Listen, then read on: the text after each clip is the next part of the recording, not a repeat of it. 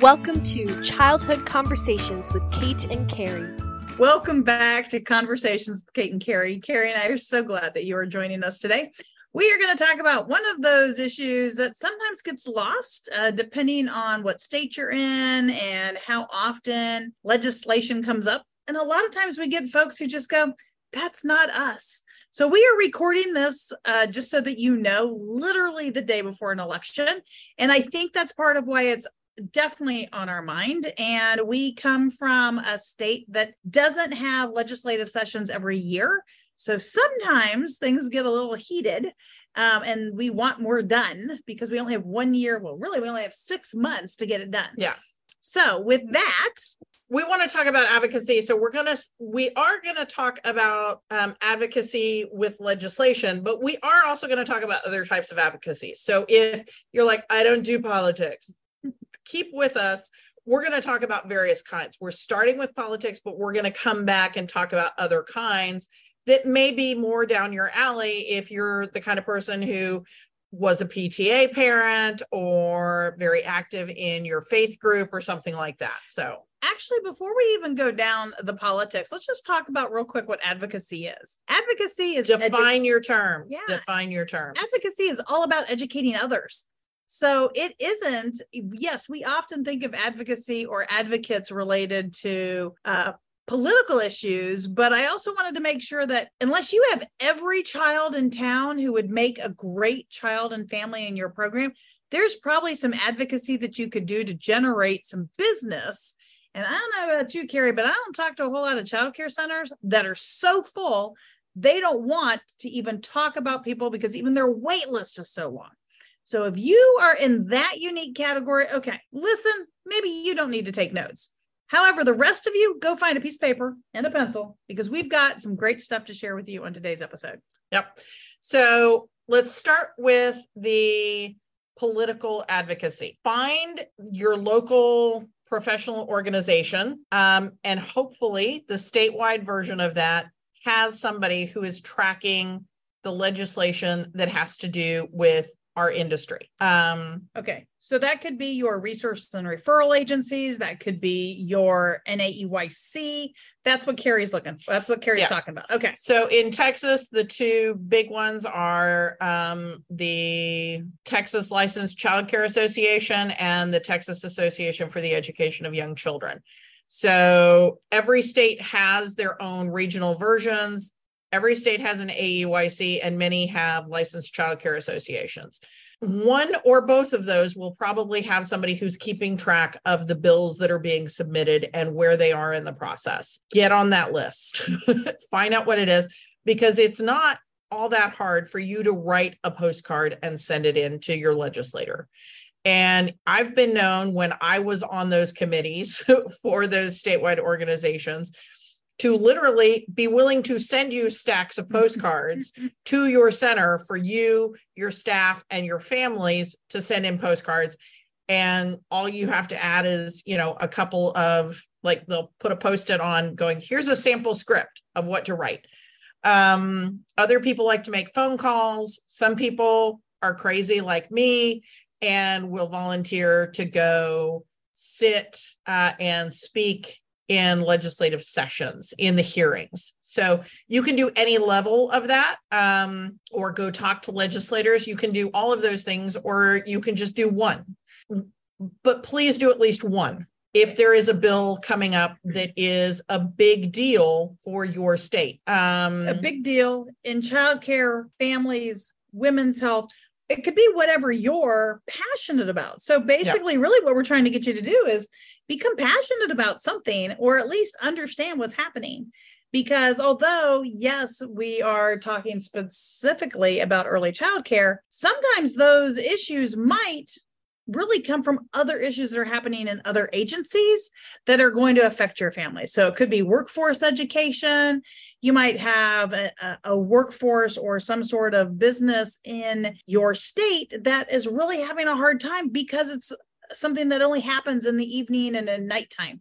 And so therefore they're having a really hard time getting the appropriate type of staff because the staff need childcare. Yeah. So guess what? You're related, even if you don't think you are.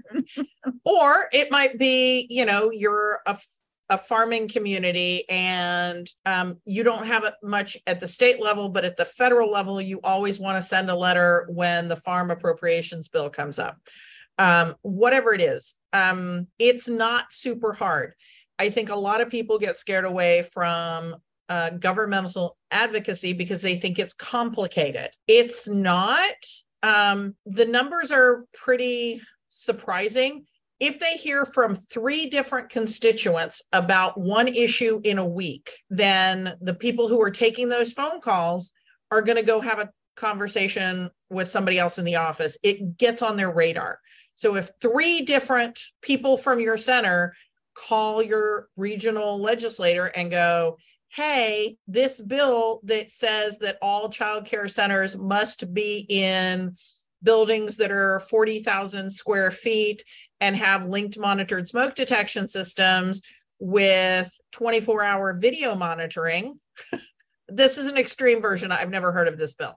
But if that was a bill being proposed by somebody who is wanting to keep kids safe, but there's no way that most centers can meet those requirements. If you call, your assistant director calls, and your two year old teacher calls, all of a sudden you're on the radar and they know that this is an actual issue. Okay.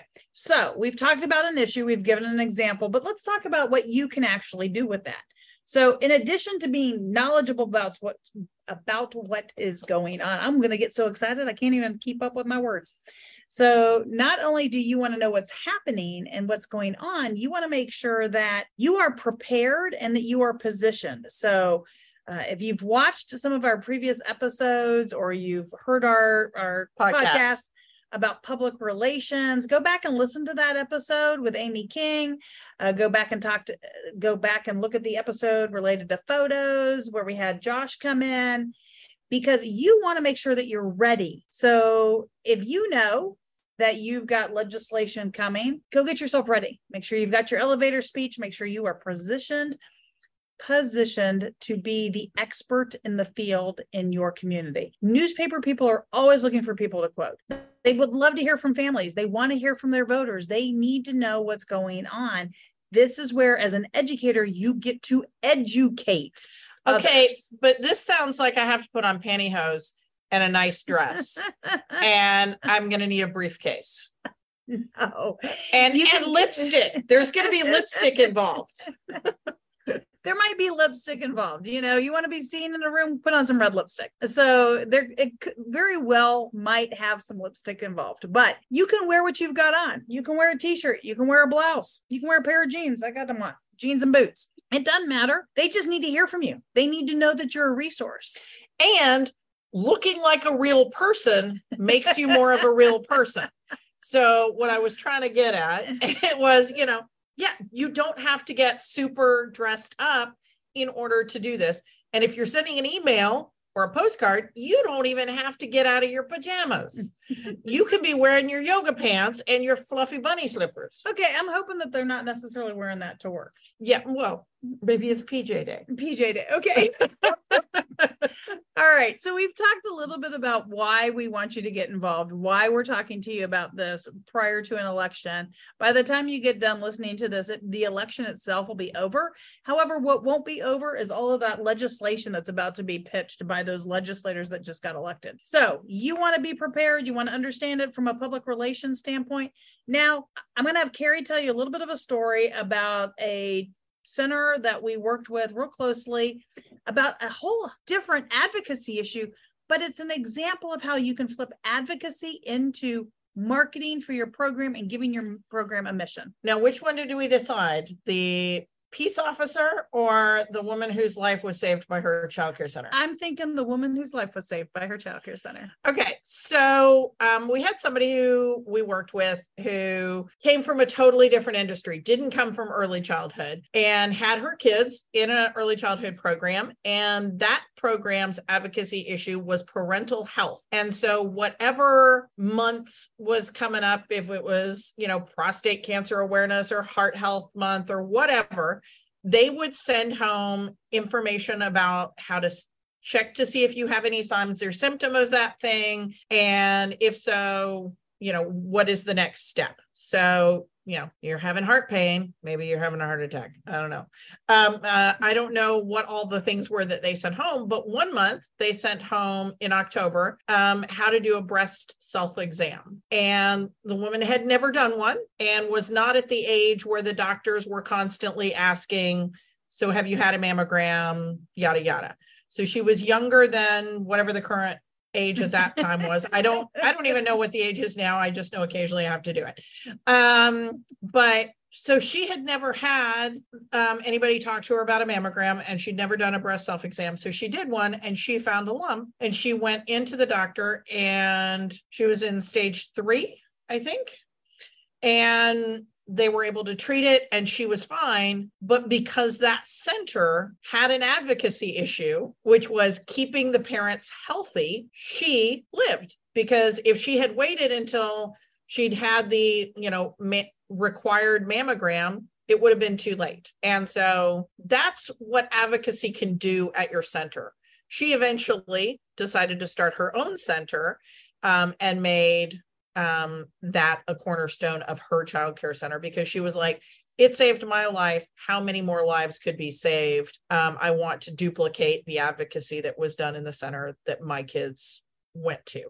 So that's okay. a great example. Um, and, you know, we could go on probably for 20 minutes about all the fun things that she did at her center but but let's talk about some fun things that centers have done and can do related to their advocacy issue because you heard me mention a little bit about marketing mm-hmm. and that if you are completely full you don't need to listen to the rest of this but if you're not let's chat okay so i want to just chat a little bit so there's a pretty good chance you're spending some money on doing some marketing i hope right? you are right Please. so you're probably doing some money and so if you're throwing some money at that, are you literally throwing it at putting just an ad in? And is that the only place that you're doing it? Okay. So for example, if you are about children's health, one opportunity that you can use is to sponsor the local soccer team or baseball team or softball team or all of the above, where your center's name is on the back of everybody's t shirt. Kids soccer. Oh my God, the cutest thing in the world. I would like my name on the back of every kid's soccer t-shirt because those kids are hilarious. That's called herd ball. So yeah, yeah, yeah. there, there's no real soccer there. So, but that's one way, right? So that's just one example of how you can use, you know, children's health as an advocacy issue for you and put your money, your marketing dollars into helping something. And here's the thing about this one in particular is that everybody on the soccer team is probably the age of the child who you knew who was on that soccer team. So they are also probably going to need childcare. so this one's a very easy one. Um, if you're doing a going back to the breast cancer, if you're do if you are doing breast cancer awareness and your school is a drop off location for those pink yogurt lids or for some sort of donation for cancer survivors, during the month of October, then you can run ads about that. You can also get in the newspaper saying this is a place to drop off your hats and wigs and you know whatever for cancer survivors. And people are coming to your center seeing that you've got this really cool playground or whatever and they're dropping off their hats um, for those cancer survivors. There you you there's, there's so there's, many options. there's 5ks there's walks doing a 5K with your staff and parents and maybe even kids, all kids, wearing t-shirts. Kids at the water table mm-hmm. wearing your t-shirt. Everybody is going to remember that and talk about it. Yeah. That you had four-year-olds passing out water at the, you know, NAMI walk um, or whatever. Yeah. So absolutely. So please and if you're not really sure, reach out to us, Kate at Texas Director, Carrie at Texas Director we're going to help you brainstorm some ideas, especially if you've got an issue. So I don't care if it's LLS, if it's a cancer, if it's a mental health issue, all of those are issues that environment, have- organic eating, vegan eating, all kinds of things.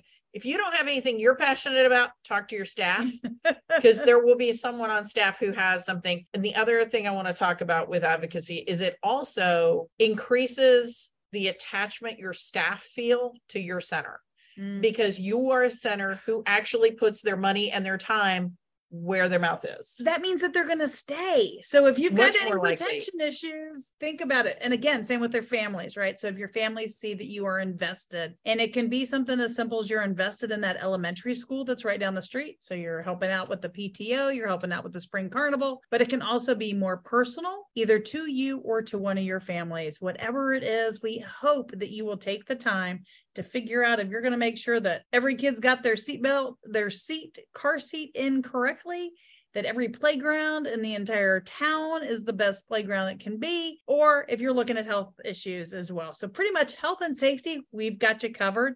There's a something for that. and again, it could be you cultural appropriateness. We, we had a lot of conversations over the past couple of days um, with it's hollow, it's Halloween season. um, cultural competency, right? Um, all of that, making sure that the languages at home are represented at your school. There's so many options. Like this is one of those things where Kate and I could go on so many conversations, but we're trying to have a short conversation instead of one of our two hour conversations. Um, so reach out to us, continue the conversation offline. Let us know what are some issues that you would like to be an advocate for, or ways that your life has been changed by somebody else being an advocate. And we'd love to help you be the advocate for your community at government level or community level. We're here to help you. Thank you for listening to Childcare Conversations with Kate and Carrie. Want to learn more? Check out our website at texasdirector.org. And if you've learned anything today, leave us a comment below and share the show.